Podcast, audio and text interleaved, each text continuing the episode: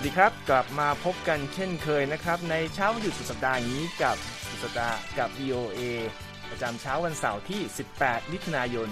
2565 ตามเวลาในประเทศไทย วันนี้อยู่กัน 3 คน ผมนพรัตน์ชัยเฉลิมมงคล รวมโดยคุณทรงพจน์สุภาผล และคุณวรางคณาชมชื่นครับ ในวันหยุดแบบนี้เรายังคงมีข่าวสารสาระน่าสนใจหลากหลายมานำเสนอนะครับ ไม่ว่าจะเป็นเรื่องของวันหยุดใหม่ของสหรัฐที่เริ่มต้นในสุดสัปดาห์นี้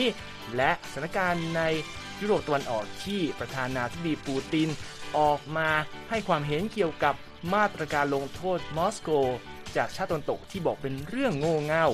และจีนเดินหน้าเปิดตัวเรือบรรทุกเครื่องบินลำที่ 3 มีรายละเอียดใดมาติดตามในช่วงรายงานข่าวนะครับ ขณะที่ประธานาธิบดีโจไบเดนร้องขอให้ประเทศผู้นำเศรษฐกิจโลก ร่วมมือแก้ไขปัญหาโลกร้อนส่วนการเมืองใน Southeast Asia ยังคงเป็นประเด็นที่ต้องจับตานะครับ หลังจากที่ พรรครัฐบาลของกัมพูชาชนะเลือกตั้งท้องถิ่นถล่มทลายทำให้นายกรัฐมนตรีฮุน เซนจ่อครองอำนาจต่อเนื่องนะครับ และที่สหรัฐทางอย. ได้ให้ไฟเขียววัคซีนโควิดสำหรับทารก และเด็กก่อนวัยเรียนแล้วสำหรับแฟนบอลที่ติดตามบอลโลกก็จะได้รับทราบข่าวเกี่ยวกับชาวไต้หวันที่บอกมีเฮเนื่องจากฟีฟ่ายอมให้ลงชื่อชมบอลโลกที่กาตาร์ในฐานะไต้หวันได้แล้ว และปิดท้ายเกี่ยวกับข่าว การไว้อาลัยบริการทางอินเทอร์เน็ตที่เขาบอกว่ากลายเป็นไวรัลใหญ่ในเกาหลีใต้ มีอะไรอย่างไร ติดตามได้ในสุดสัปดาห์กับ VOA ครับ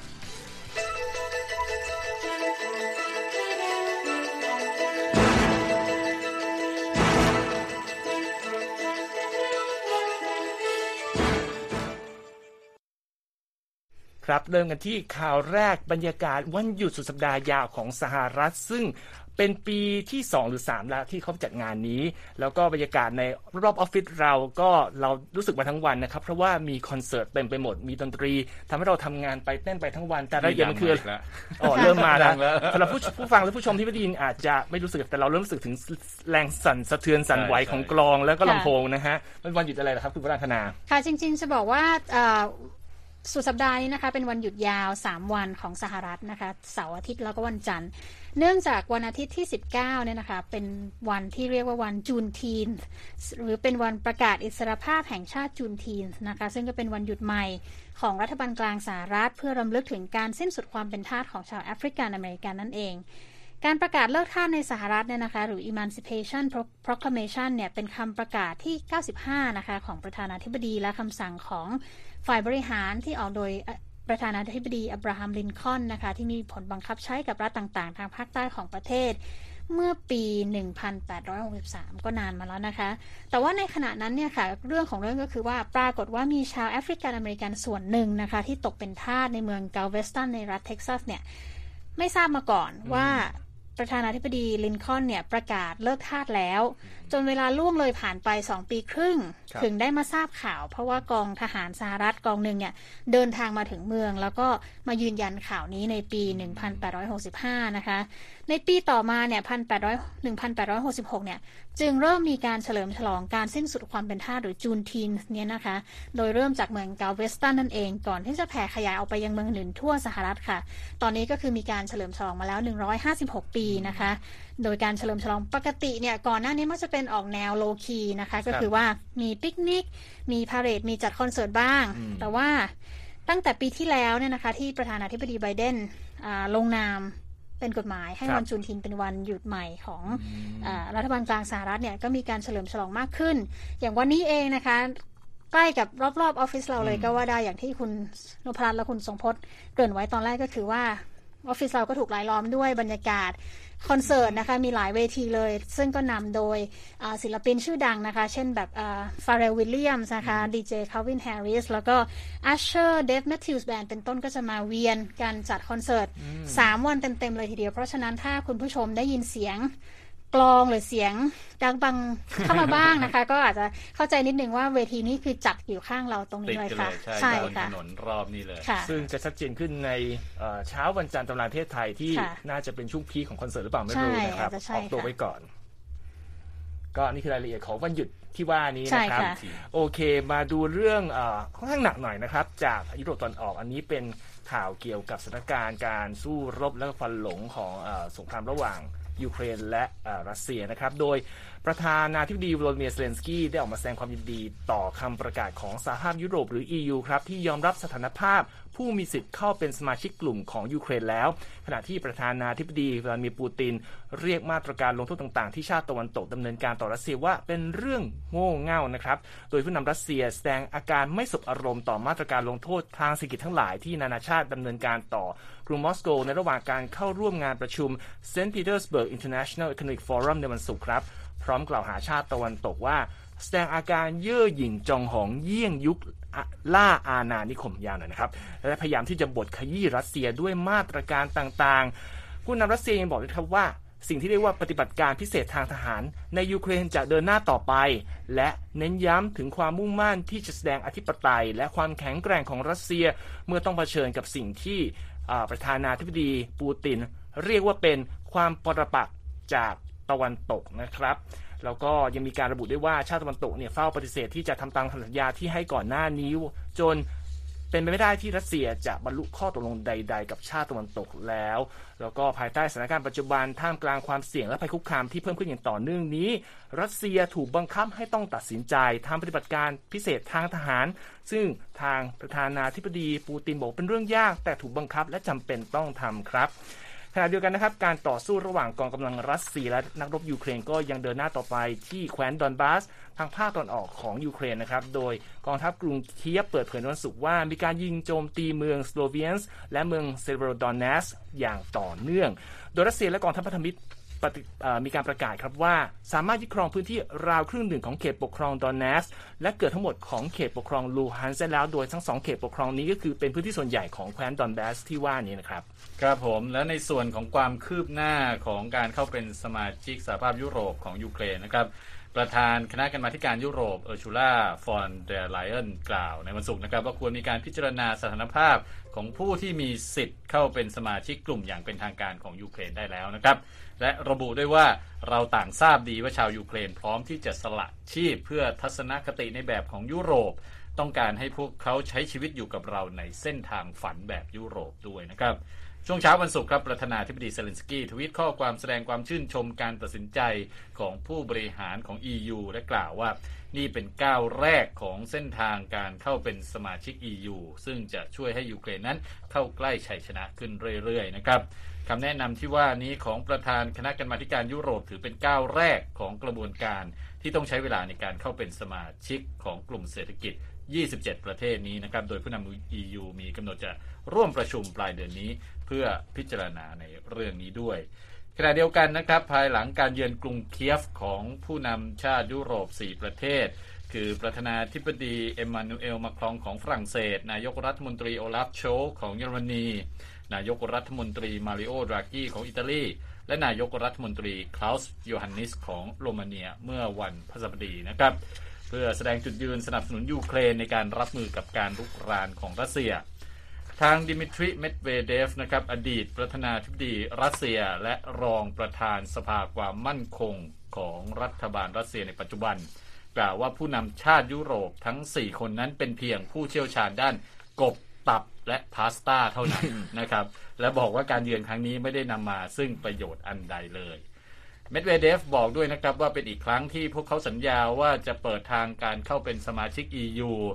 และบอกด้วยว่าปืนใหญ่ howitzer เก่าๆ ก่อนจะนั่งดื่มวอดก้ากันเหมือนเมื่อ 100 ปีที่แล้ว ก่อนจะนั่งรถไฟกลับบ้าน และนั่นก็เป็นเรื่องดีนะครับ เพียงแค่ว่าจะไม่ได้ช่วยให้ยูเครนเข้าใกล้สันติสุขเท่าไหร่เลยนะครับ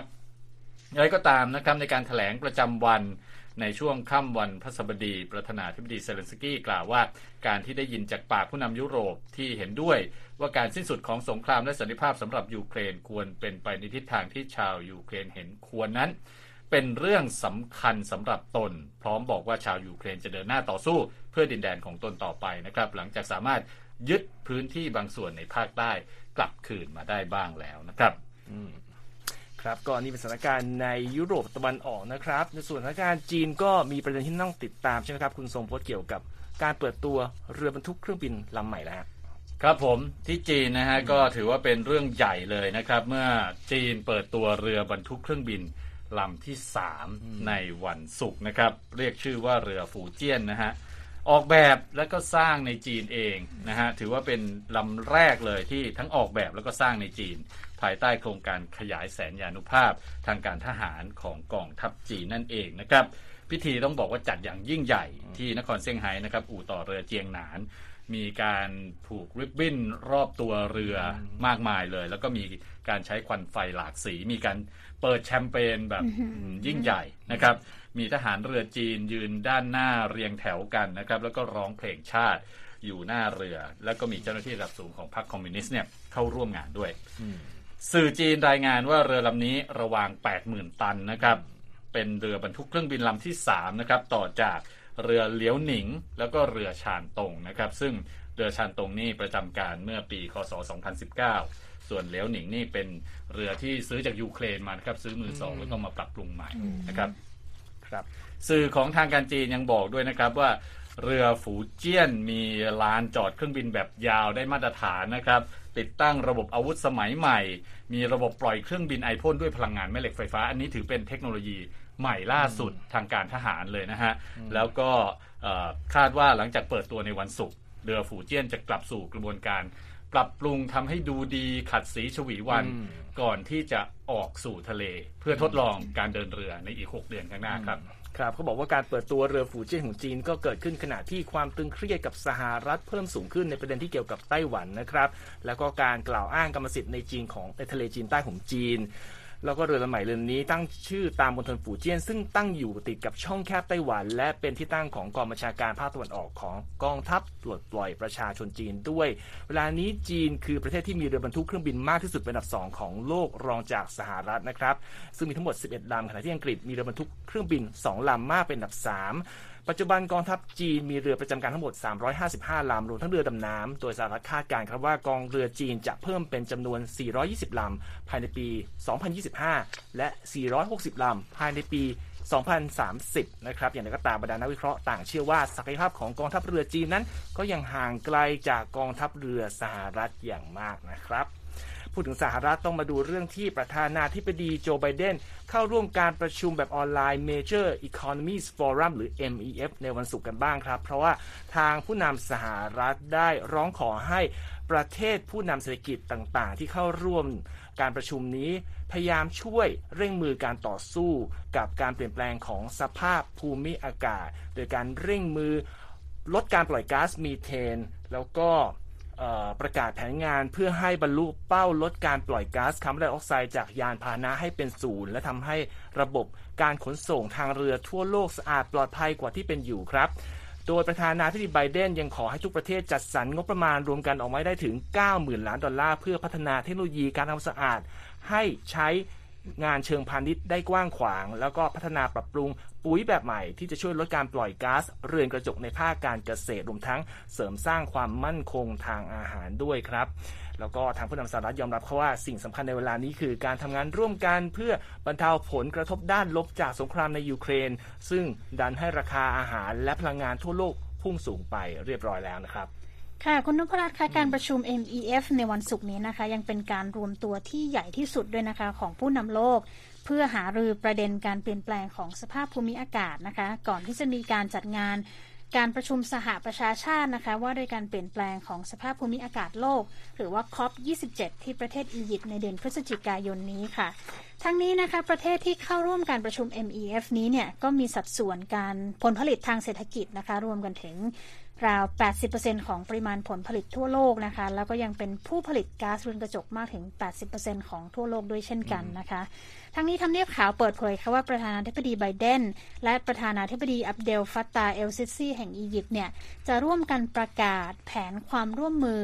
ส่งเสริมความสามารถในการปรับสภาพด้านภูมิอากาศในแอฟริกานะคะ ในระหว่างการประชุม COP27 ด้วย รายงานข่าวเปิดเผยนะคะ ว่าประธานาธิบดีไบเดนกล่าวว่าสหรัฐจะร่วมมือกับผู้ผลิตก๊าซชั้นนำของโลก และผู้บริโภคนะคะในการเปิดตัวและดำเนินแผนงาน Global Methane Energy Pathway ที่จะนำเสนอทรัพยากรด้าน เทคนิคนะคะ และการเงินมาช่วยลดการปล่อยก๊าซมีเทนในอุตสาหกรรมน้ำมันและก๊าซด้วยนะคะ นอกจากนี้ค่ะรัฐบาลกรุงวอชิงตันยังมีแผนที่จะลงทุนเป็นเงิน 21,500 ล้านดอลลาร์นะคะ ในโครงการสาธิตขนาดใหญ่หลายโครงการ เพื่อช่วยให้บรรลุเป้าหมายการปล่อยก๊าซเรือนกระจกสุทธิให้เป็นศูนย์ด้วยค่ะคุณนพรัตน์ครับก็ต้องมีการจับตาดูต่อไปว่าความผลักดันด้านนี้จะสำเร็จแค่ไหนนะครับ มาดูที่สถานการณ์การเมืองในเอเชียกันบ้างครับ เรื่องของ การเลือกตั้งท้องถิ่นในกัมพูชาที่เปิดทางให้อ่านายกฮุนเซนอยู่ต่อครับได้อีกใช่ไหมครับ ครับผมก็เป็นการเลือกตั้งในส่วนท้องถิ่นนะครับในระดับเอ่อถ้าเทียบกับไทยก็เป็นระดับอบตว่าอย่างนั้นอืมนะครับเป็นทางนายกรัฐมนตรีฮุนเซนและพรรคประชาชนกัมพูชาหรือ CPP ซึ่งเป็นเอ่อพรรครัฐบาลเนี่ยนะฮะก็ได้รับชัยชนะอย่างถล่มทลาย แล้วก็ทำให้พูดถึงว่าในการเลือกตั้งครั้งหน้า หรือว่าการเลือกตั้งใหญ่ที่จะมีขึ้นในปีหน้าเดือนเอ่อกรกฎาคมเนี่ยครับ ก็พรรครัฐบาล CPP เนี่ยก็มีโอกาสที่จะได้รับชัยชนะ แล้วก็นั่นหมายถึงความว่าอ่านายกรัฐมนตรีฮุนเซนเนี่ยจะได้ดำรงตำแหน่งอีกสมัยนะครับ โดย CPP คว้าชัยชนะในการเลือกตั้งท้องถิ่นครั้งล่าสุดหลังจากที่พรรคคู่แข่งสำคัญคือ Cambodian National Rescue Party ประสบอุปสรรคนะครับในการรวมตัวและจัดตั้งฐานเสียงในช่วงที่ผ่านมา ขณะที่พรรคอีกพรรคหนึ่งซึ่งเกิดขึ้นมานะครับจากการแยกออกมาจาก CNRP นะครับก็คือพรรคแสงเทียนหรือว่า Candlelight Party เนี่ยนะฮะ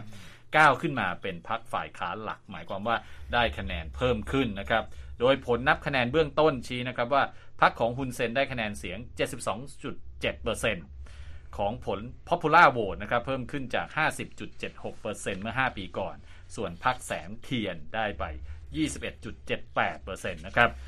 ผลการเลือกตั้งอย่างเป็นทางการจะประกาศในวันที่ 26 มิถุนายนครับ ค่ะ ส่วนด้านเดวิดท็อตเทนนะคะแห่งบริษัทที่ปรึกษา Emerging Market Consulting ในกรุงพนมเปญก็กล่าวนะคะว่าผลการเลือกตั้งครั้งนี้เนี่ยก็เป็นไปตามความคาดหมายของคนส่วนใหญ่ค่ะ ซึ่งอาจจะทำให้หลายคนถอนหายใจอย่างโล่งอกนะคะ ที่ไม่เกิดเหตุเหนือความคาดหมายขึ้น ซึ่งถ้าเกิดเหตุเหนือความคาดหมายเนี่ยก็อาจจะหมายถึงว่าจะไปสั่นคลอนเสถียรภาพทางการเมืองของกัมพูชานะคะ ในขณะที่ทั่วโลกตอนนี้เองเนี่ย ก็เกิดเรื่องที่เป็นแรงสั่นสะเทือนด้านความมั่นคงไปในหลายประเทศนะคะ ส่วนอูวีรักค่ะ ประธานสถาบันคลังสมองในกรุงพนมเปญ Future Forum นะคะ ก็กล่าวว่าพรรคแสงเทียนได้สร้างผลงานอยากได้อย่างน่าพอใจในการเลือกตั้งครั้งนี้ เมื่อพิจารณาถึงความพยายามของพรรครัฐบาลนะคะ ในการปราบปรามและกดดันฝ่ายตรงข้ามทางการเมือง และก็เชื่อว่าการเลือกตั้งครั้งใหญ่ในปีหน้านะคะพรรค CPP เนี่ยก็น่าจะได้รับชัยชนะ ถล่มทลายในระดับที่ไม่ต่างกัน แล้วก็ฮุนเซนก็มีแนวโน้มสูงที่จะครองอำนาจต่อไปค่ะ ในขณะเดียวกันผู้ติดตามการเมืองกัมพูชาก็คาดนะคะ ว่าชัยชนะของพรรค CPP ในการเลือกตั้งครั้งนี้เนี่ยอาจจะทำให้ฮุนเซน ตัดสินใจผลักดันลูกชายนะคะ ก็คือฮุนมาเนตสืบทอดอำนาจทางการเมืองต่อจากตนเองต่อไปด้วยการขึ้นเป็นหัวหน้าพรรคแทนค่ะ อืมครับเขาบอกกันว่าในการเลือกตั้งที่ผ่านมานี่มีผู้ออกมาสิทธิ์ใช้เสียงน้อย ก็ทำให้เกิดสิ่งวิจารณ์ต่อสภาพแวดล้อมทางการเมืองในกัมพูชาไม่น้อยเช่นกัน ก็คงเป็นเรื่องที่เอ่อมาดูกันต่อนะฮะว่าการเมืองในกัมพูชาจะนิ่งสงบอย่างไรแค่ไหนนะครับ ณะนี้ทุกท่านอยู่กับเรานะครับ ทีมงาน VOA ภาษาไทยในคุยข่าวสุดสัปดาห์กับ VOA ครับ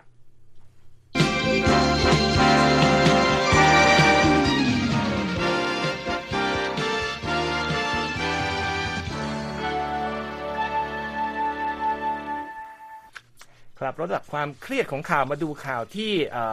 ผู้ปกครองในสหรัฐจะมีเฮกันบ้างนะครับ โดยสำนักงานอาหารและยาหรือ FDA ของสหรัฐ เพื่ออนุมัติการฉีดวัคซีนต้านโควิด -19 เข็มแรกสำหรับเด็กทารกและเด็กก่อนวัยเรียน ซึ่งคาดว่าจะเริ่มมีการแจกจ่ายตั้งแต่สัปดาห์หน้าต้นไป ตามรายงานข่าวของ AP นะครับคำประกาศอนุมัติวัคซีนโควิด -19 สำหรับเด็กเล็กที่ออกมาในวันศุกร์ตามเวลาท้องถิ่นนะครับเกิดขึ้นหลังจากที่คณะกรรมการที่ปรึกษาของ FDA FDA นะฮะ ได้ข้อสรุปอย่างเอกฉันท์ในการแนะนำให้มีการแจกจ่ายวัคซีนที่ผลิตโดยโมเดอร์นาและไฟเซอร์ให้กับประชาชนในวัยเยาว์เมื่อเร็วนี้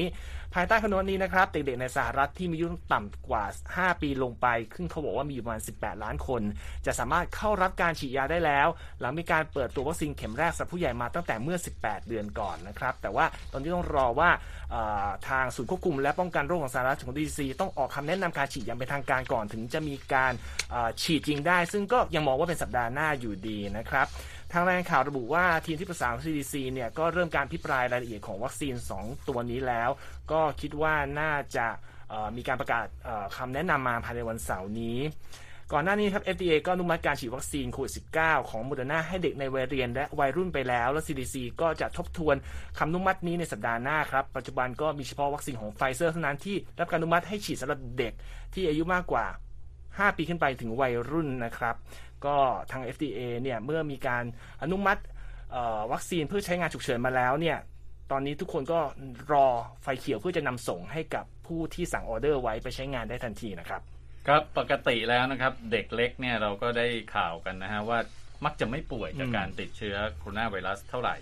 แต่ว่าอัตราการเข้ารักษาตัวในโรงพยาบาลของกลุ่มเด็กเล็กนี่ พุ่งสูงขึ้นนะครับในช่วงที่มีการระบาดของสายพันธุ์โอมิครอนครับโดยทีมที่ปรึกษาของ FDA ออกมาสรุปนะครับ ว่าประโยชน์จากการรับวัคซีนนั้นแน่นอนมีมากกว่าความเสี่ยงนะฮะในส่วนของรายละเอียดของตัววัคซีนจากทั้งสองบริษัทนะครับ รายงานข่าวระบุว่าแม้จะเป็นการพัฒนาจากเทคโนโลยีแบบเดียวกันก็คือ mRNA นะฮะอืมแต่ก็มีความแตกต่างกันอยู่พอสมควร แตกต่างกันอย่างไรนะครับ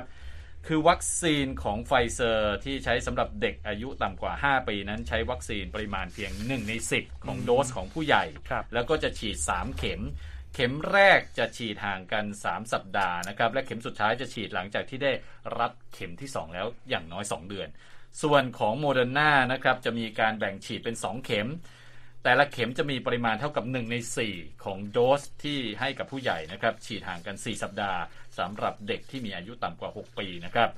โดย FDA อนุมัติให้มีการฉีดเข็มที่ 3 ได้ หลังจากที่ได้รับเข็มที่ 2 แล้วอย่างน้อย 1 เดือน เฉพาะสำหรับเด็กที่มีปัญหาเกี่ยวกับภูมิคุ้มกันไม่สมบูรณ์เท่านั้นนะครับ นั่นเป็นของโมเดอร์นาครับวัคซีนทั้ง 2 บริษัทนี้จะฉีดได้เฉพาะเด็กที่อายุอย่างน้อย 6 เดือนขึ้นไปนะครับอืมต่ำกว่า 6 เดือนอย่าเพิ่งไปฉีดนะครัฮะบแล้วก็โมเดอร์นาเปิดเผยแผนพัฒนาวัคซีนสำหรับ เด็กที่มีอายุ 3 เดือนเร็วๆนี้อืมแต่ไฟเซอร์ยังไม่มีการเปิดเผยแผนที่ว่านี้นะครับครับขณะเดียวกันนะครับ ยังไม่มีการประเมินว่าผู้ปกครองในสหรัฐจะตกลงให้ลูกหลานวัยเยาว์นั้นฉีดวัคซีนโควิด -19 มากเพียงใดอืมโดยรายงานข่าวบอกนะครับมีมีการคาดกันว่าเด็กๆในสหรัฐราว 3 ใน 4 ติดโควิด ไปแล้วนะครับอืมเด็กที่มีอายุระหว่าง 5-11 ปี ราว 30%ได้รับวัคซีนของไฟเซอร์ที่เริ่มแจกจ่ายมาตั้งแต่เดือนพฤศจิกายนปีที่แล้วนะครับครับ นอกจากนี้นะครับข้อมูลของรัฐบาลสหรัฐบอกด้วยว่ามีเด็กอายุต่ำกว่า 5 ปีทั่วประเทศนะครับเสียชีวิตจากโควิดไปแล้ว 440 คนโดยประมาณครับครับในฐานะที่ทั้งคู่ก็เป็นผู้ปกครองนะฮะต้องพิจารณาหนักไหมฮะไม่ถามอ่าได้ฉีดไหมถามว่าพิจารณาหนักไหมฮะจะให้ลูกๆลูกเด็กเล็กน้อยเนี่ยคือ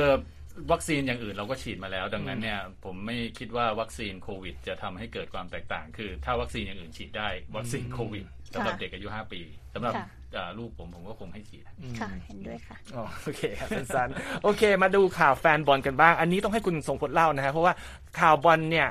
คงหนีไม่ได้ต้องให้เนี่ยไม่เข้าใจเราแล้วกันนะฮะ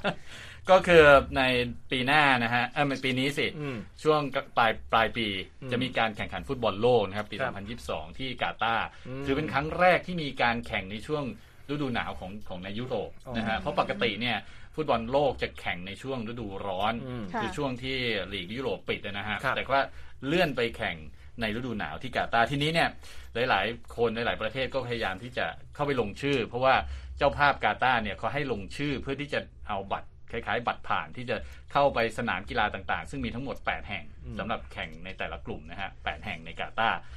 การที่จะเข้าไปลงชื่อก็ต้องระบุว่ามาจากประเทศไหนอืมประเด็นมันเกิดตรงนี้ครับ ประเด็นเพราะว่า ชาวไต้หวันพยายามจะเข้าไปลงชื่อครับหลายพันคนอืมนะฮะที่จะอยากไปดูบอลโลก ไม่มีชื่อไต้หวันให้ลงอืมเขาบอกค่ะว่าต้องไปลงภายใต้ชื่อจีจีนนเป็นไชน่าอืมก็เลยมีการประท้วงกันเพราะว่าอืมชาวไต้หวันทำไมฉันจะต้องไปลงในภายใต้ชื่อไชน่าอืมทางการไต้หวันก็เลยส่งเรื่องร้องเรียนไปทางเจ้าภาพก็คือกาตาร์แล้วก็มีการเปลี่ยนแปลงอืมล่าสุดก็คือมีการเพิ่มชื่อไต้หวัน เข้ามาในเว็บไซต์สำหรับลงทะเบียนแล้วอืมนะฮะก็ทำให้ชาวไต้หวันเนี่ยบอกว่าโล่งใจไม่ต้องสับสน ไม่ต้องครับลงชื่อว่าตัวเองเป็นพลเมืองจีนอันนี้ก็เป็นประเด็นขึ้นมานะครับค่ะแล้วก็เราก็ทราบกันดีตอนนี้มีความขัดแย้งกันเรื่องของอาไต้หวันช่องแคบไต้หวันจีนส่งเรือไปเดินในแถวนั้น แล้วก็มีความกระทบกระทั่ง เพราะว่าอืมจีนเนี่ยกล่าวอ้างว่าไต้หวันเนี่ยเป็นส่วนหนึ่งของจีนอืมนะฮะอันนั้นก็เป็นประเด็น แล้วก็ล่วงเลยมาถึงเรื่องของฟุตบอลโลกอืมด้วยนั่นเองค่ะอ่า ก็คือการเมืองก็อย่ามายุ่งกับกีฬาจนได้ครับนะฮะผมก็ก็ดูซิว่าจีนจะว่ายังไง ถ้าเกิดจะมีมีท่าทีออกมาหรือเปล่าก็ไม่ทราบนะรอดูกันไปนะครับ ปิดท้ายวันนี้เป็นเรื่องที่ผมเห็นหัวข้อแล้วผมก็แบบ อืม มองบนนิดหนึ่งมีคนทำหินจารึกหลุมฝังศพให้กับเบราว์เซอร์ตัวหนึ่งจนกลายค่ะไวรัลมันยังไงเหรอฮะ คุณรังคณาค่ะ หลายคนอาจจะพอทราบแล้วนะคะ เมื่อวันพุธที่ผ่านมานี้เอง บริษัท Microsoft นะคะ สั่งเออออกประกาศนะคะ ว่าจะปิดตัว Internet Explorer ซึ่งเป็นเว็บเบราว์เซอร์ของ Microsoft เนี่ย จะปิดตัวลงแล้วอะนะคะ แล้วก็ก็ชายชาวเกาหลีคนหนึ่งนะคะ ซึ่งเขาเป็นวิศวกรซอฟต์แวร์เขาก็เกิดไอเดียขึ้นมานะคะ ว่าเขาเนี่ยจะทำการไว้อาลัยอืมให้กับเบราว์เซอร์นี้นะคะ เขาก็เลยลงทุนนะคะ ควักเงินตัวเองเนี่ย4 3 0 0 0 0 วอน หรือประมาณ 11,700 บาท เพื่อเป็นค่าออกแบบ แล้วก็ค่าทำแผ่นหินจารึกหน้าหลุมฝังศพห รือทูมสโตนเนี่ยนะคะอืมโดยที่แผ่นเนี้ยมีตัว E เนกอะไหมคะ ตัว E ที่เป็นโลโก้ของโลโก้ Internet Explorer นะคะมีแล้วก็เล็กอะนะแล้วก็ใช่มีตัวเล็กๆ แล้วก็มีอ่าวุ้วงแหวงนๆอะนะคะสัญลักษณ์แล้วก็ยังมีคำจารึกเป็นภาษาอังกฤษด้วยนะคะว่า he was a good tool to download other browsers หรือแปลเป็นไทยก็คือว่า Internet Explorer เนี่ย เป็นเครื่องมือที่ดีมากเลยในการใช้ดาวน์โหลดเบราว์เซอร์ตัวอื่นนะคะ ซึ่งตอนแรกเนี่ยเขาก็จัดทำอ่าหลุม หินจารึกหลุมฝังศพเนี่ย ไว้ที่ร้านกาแฟ ร้านกาแฟของพี่ชายอืมแต่ปรากฏว่าก็มีคนถ่ายรูปไปแล้วก็กลายเป็นไวรัลก็คืออมถูกแพร่กระจายไปหลายทั่วโลกทั่วประเทศอะนะคะอืมทำให้กลายเป็นภาพที่ดังตั้งแต่นั้นเป็นต้นมาก็เลยรอยเตอร์ก็เลยไปสัมภาษณ์ผู้ชายคนนี้นะคะครับที่ชื่อจุงคียังเนี่ย จุงก็บอกว่านะคะ พิธีรำลึกถึงการสิ้นสุดของ Internet Explorer เนี่ย เป็นการแสดงออกของเขาว่าเขาเป็น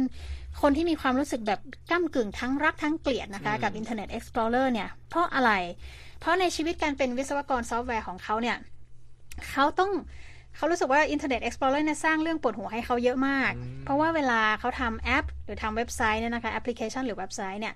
ไปออกเบราว์เซอร์อื่น เช่น Chrome Firefox เนี่ยอืม ทุกอย่างออกได้หมดอืมแต่พอมาอินมา Internet Explorer เนี่ยต้องมีแก้อะไรเยอะแยะมากมายเลยอืมแล้วลูกค้าก็เหมือนกัน ลูกค้าก็ชอบมาถามว่าต้องแน่ใจนะว่ามันออกออกใน Internet Explorer แล้วมันจะหน้าตาดีอืมเพราะว่าที่เกาหลีใต้เนี่ยค่ะ เว็บเอ่อเบราว์เซอร์ Internet Explorer เนี่ย เป็นเบราว์เซอร์บังคับ ภาคบังคับตั้งค่าไว้ของหน่วยงานราชการ แล้วก็ธนาคารของเกาหลีด้วยเพราะฉะนั้นเขาก็เลยต้องมาแก้เยอะอะนะคะเขาบอกว่าใช้เวลากับมันเยอะมาก ทีนี้เนี่ยเขาก็เลยบอกว่านอกจากที่เอ่อ Internet Explorer เนี่ยจะทำให้เขาต้องใช้งานเยอะแล้วเนี่ยตอนนี้เขาก็ต้องขอบคุณ Internet Browser ที่ทำให้เขากลายเป็นคนดังขึ้นมากลายกลายเป็นภาพเขาก็ทำเป็นภาพดังขึ้นมา เล่านิดนึงแล้วกันนะคะว่า Internet Explorer เนี่ย เคยเป็นเบราว์เซอร์ครองอันดับหนึ่งของโลกมา20ใช่7ปีได้แล้ว เพราะว่าเพราะว่าตอนแรก ๆ ที่พวกเราใช้อ่าระบบ Windows Operating System ใช่ไหมคะ มันก็มากับคอมพิวเตอร์เลย เราก็ไม่มีทางเลือกเราก็ใช้มา แต่ว่าหลังๆเนี่ยก็คนก็บ่นว่าช้าแล้วก็อืดเหลือเกินคนก็เลยไปใช้ของยี่ห้ออื่นๆนะคะ เช่น Chrome หรือ Firefox เป็นต้นค่ะอืม ก็ก็ก็ก็เข้าใจได้นะฮะเพราะว่าค่ะเราก็ไม่ได้แตะ IE เล็กยอนะมันเป็นปีแล้วเนาะค่ะจะใช้โครมกันจริงส่วนตัวผมก็ไม่ค่อยได้ตามเทคเท่าไหร่นะคุณวรังคณาไม่ได้แบบว่าเลิกสักทีมาใช้กันเถอะ ถ้าเกิด IE ว่าอะไรก็ว่าคุณวรังคณานะครับ โอเค ครบถ้วนทุกประเด็นสำหรับวันนี้แล้วนะครับ ใช้เวลากันมากมายเลยอ่ามาลองอ่านข่าวที่เรานำเสนอไปและข่าวอื่นนะครับ ทางเว็บไซต์ของเรา voa thai com ได้แล้วก็ติดตามอัปเดต ทาง Facebook Instagram Twitter และ YouTube voa thai ได้ตลอดเวลานะครับ ก็ เราสามคนต้องขอลาไปก่อนวันนี้นะครับ พักผ่อนวันหยุดสุดสัปดาห์แล้วกลับมาพบกันใหม่สัปดาห์หน้านะครับ สวัสดีครับ สวัสดีค่ะ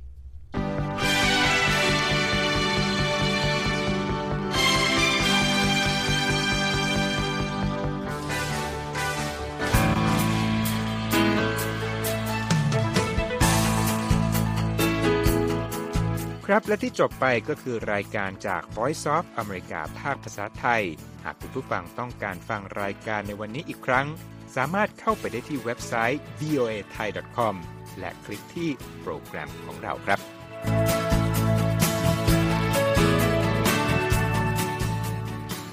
และถ้ามีเวลาว่างเสาร์อาทิตย์ อย่าลืมแวะมาฟังสุดสัปดาห์กับ VOA เช้าวันเสาร์ซึ่งเราจะมีคุยกันบันเทิงสำหรับหนังใหม่ประจำสัปดาห์ กับภาษาอังกฤษสำนวนอเมริกันทุกเช้าวันอาทิตย์ตามเวลาในประเทศไทย ติดตามฟังย้อนหลังได้จากเว็บไซต์ของเราเช่นกันครับ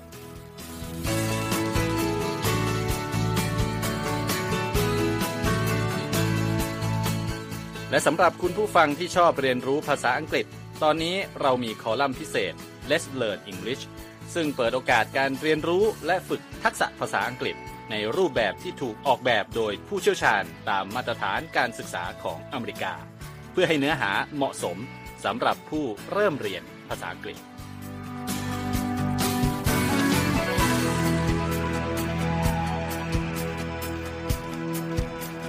ครับเรายังมีวิดีโอที่จัดท